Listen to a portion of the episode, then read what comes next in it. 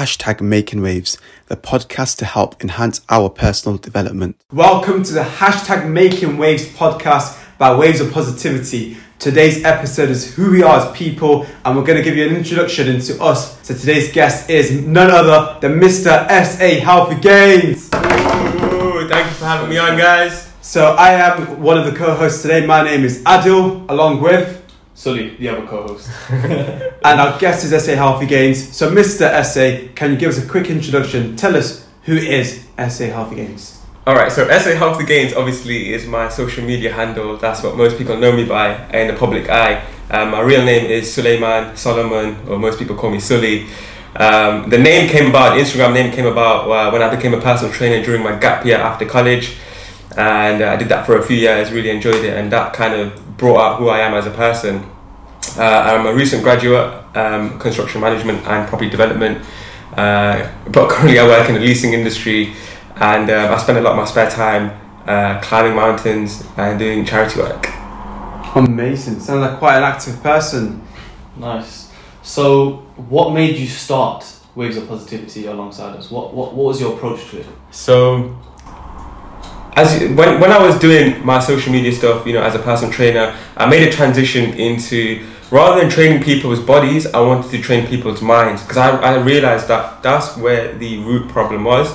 Um, people not having the correct mindset, and slowly from from a PT, I became kind of like a mindset coach almost, and I did it without realizing, and I seen the changes I was making in people's lives, not just in the six months or six um, six month blocks I was training them, but even you know like a year or two years after they would message me and they would, they would make amazing progress. And that's what really sparked something inside me and I was like you know what? I want to carry on changing people's mindset and perspectives in lives because I feel like generally speaking a lot of people are quite negative uh, in their perspectives. And obviously this opportunity came about with you brothers. Mm-hmm. and um, you know just talking about it initially that first day I was like yes you know what? This is going to be a great opportunity for me to carry on this goal that I have to help young people make positive lifestyle choices. So that's why Waves of Positivity is something that you know I embarked on with you guys, and it's been one of the best decisions of my life. Hey, big up Waves of Positivity. so your main focus is clearly mindset. How did this come about again? What made you so focused on mental development? I know you touched on it very briefly about being a personal trainer and transitioning, but what is what made you want to think so much on people's mindsets when training in their bodies?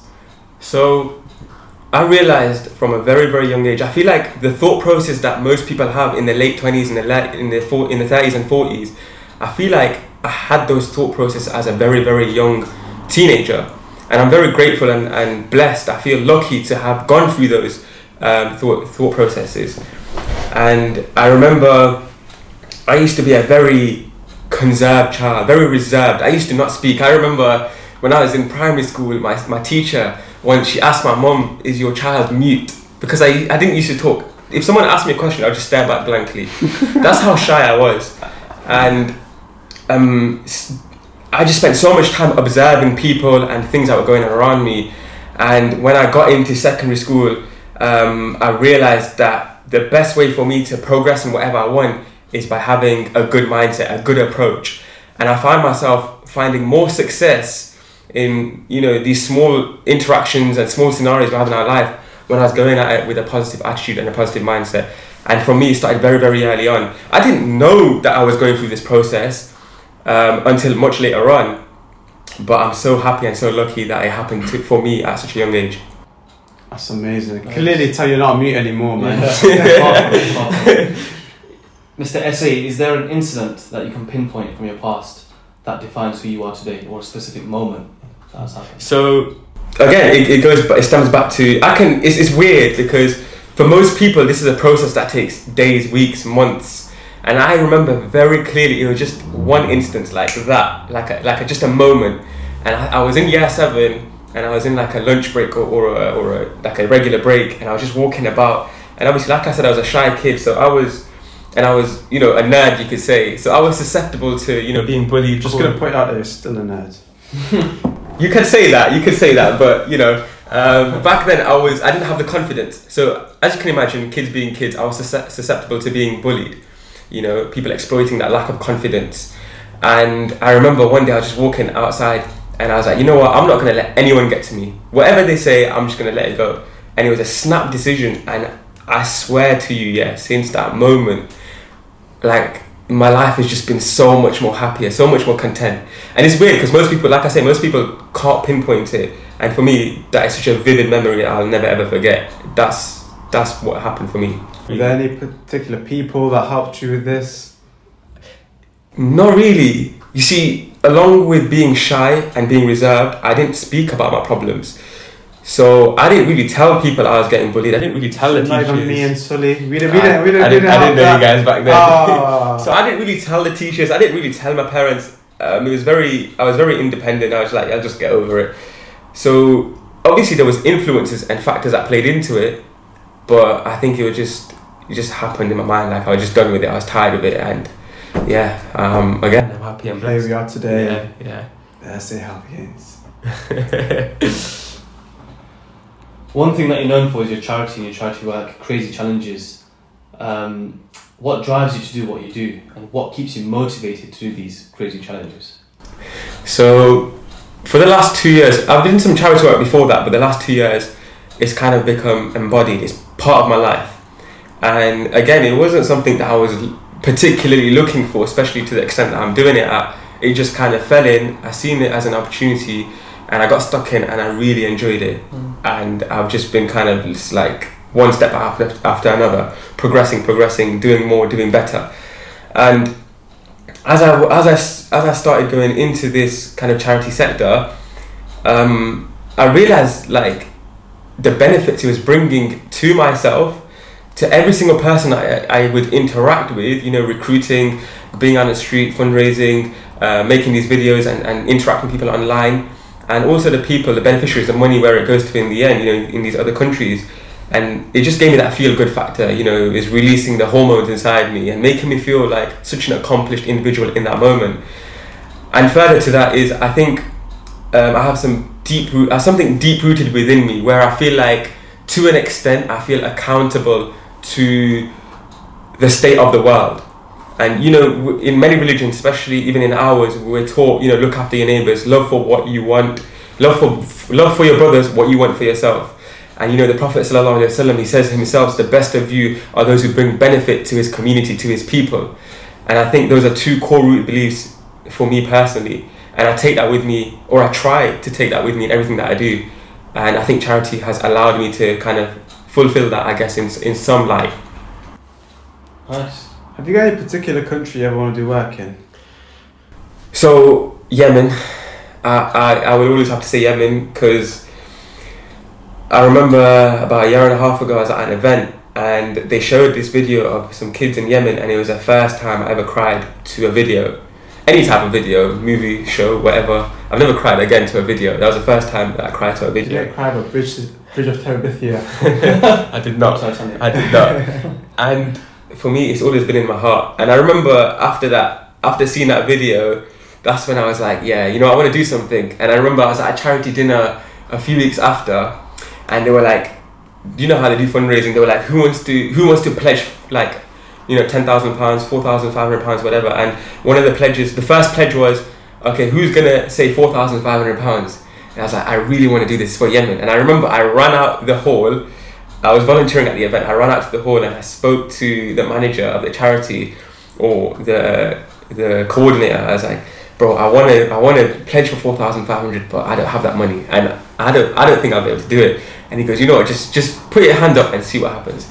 So I went back in. I put my hand up, signed uh, the thing, the pledge with the form, whatever, and that's where Tough Mudder came from. That's how Tough Mudder, uh, How much you end up raising at the end of Tough Mudder? six and a half thousand pounds Oh yeah. with with you guys. You the, know, the intention of four thousand five hundred, and you end up doing six thousand Yeah, five hundred. That's and honestly, it was one of the best periods of my life. You know, training with you brothers and sisters, going through that process, uh, and you can see like right now, like how much joy it brings to me. Mm. Uh, so you can just imagine how much joy it brought to me back the only time I've seen him smiling like that is when he's looking at watermelon. yeah, no, you're not lying. And so that? yeah, I would love to. I would love to go out. Going back to the original question, I would love to go out to Yemen and utilize the skills of you know construction management and you know rebuild um, what they haven't got there basically or what they've lost. So he's telling this to all the podcasters listening in, but he's never spoken about this to like people he knows generally. This is really This personal is stuff. this is like this is a dream that I don't really share with many people. But you told you said at the start we're going deep, so I, had to, you're I had to share something He loves personal. going in deep. Yeah, really deep. what are the main things, in your opinion, that are needed for us as humans to grow and advance? Okay, so obviously there's a lot of things, but I would say that we can, well, I can boil it down to two main things that we could apply to pretty much every single individual. And those two things would be number one, your mindset, because your mindset is everything, as we said so many times. And number two is your support group, your support circle, the people around you. Now, the reason I say mindset is, you know, my quote. I don't know if you guys want to I share it forget. your mindset is your pathway to your success or your failure. You see, your mindset depicts, determines every single scenario. Something good happens to you, you can turn it into a bad situation. If something bad happens to you, you can turn it into a good situation just based on your perspective, on your optimism or your pessimism or your realism. And you see, once we harness the control of our minds, because we've already established that your mindset is everything, doesn't that mean that you've harnessed the control of everything around you?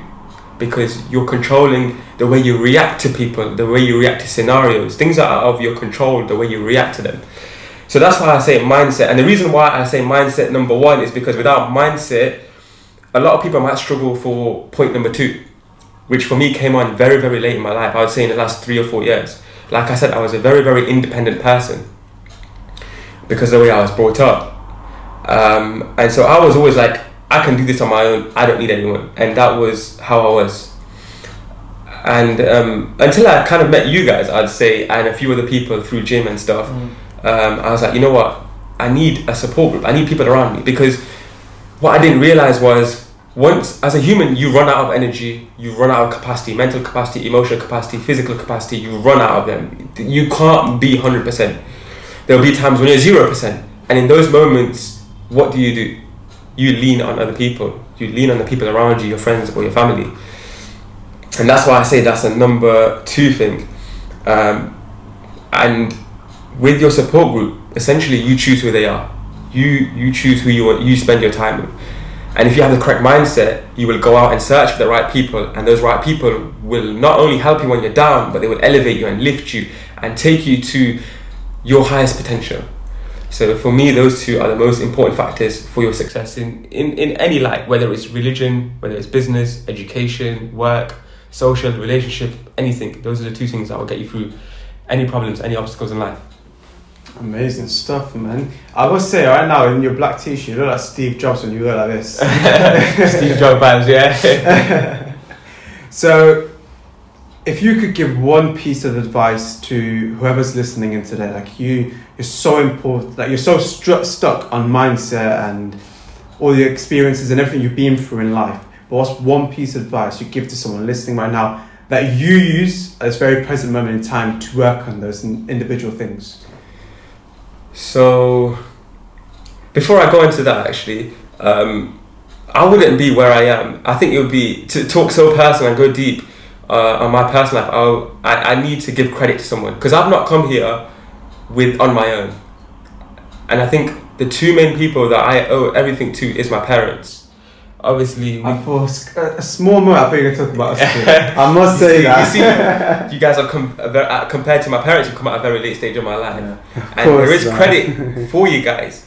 But my parents have been there from the start, and you see, all this mindset stuff that I'm talking about, it wasn't just something that came about from nowhere. It was my dad. Like he drilled this absolute, this I don't know, this deep, deep requirement to be so independent and so resilient. Like you need to sort your problems out. You are the cause of the solutions of all your life problems because again, it's your mindset.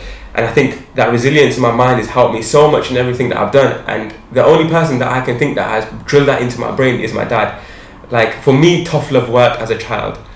And so again, I'm so appreciative of that. And we mentioned the other thing that is so that I do a lot is charity work and helping other people, and that's come from my mom. Like I, every single day, I'm like, I want to be like my mom, because I've never ever met someone who's as compassionate and as empathetic as my mom. Like she will always make sure that every single person that is around her or in that room is doing good.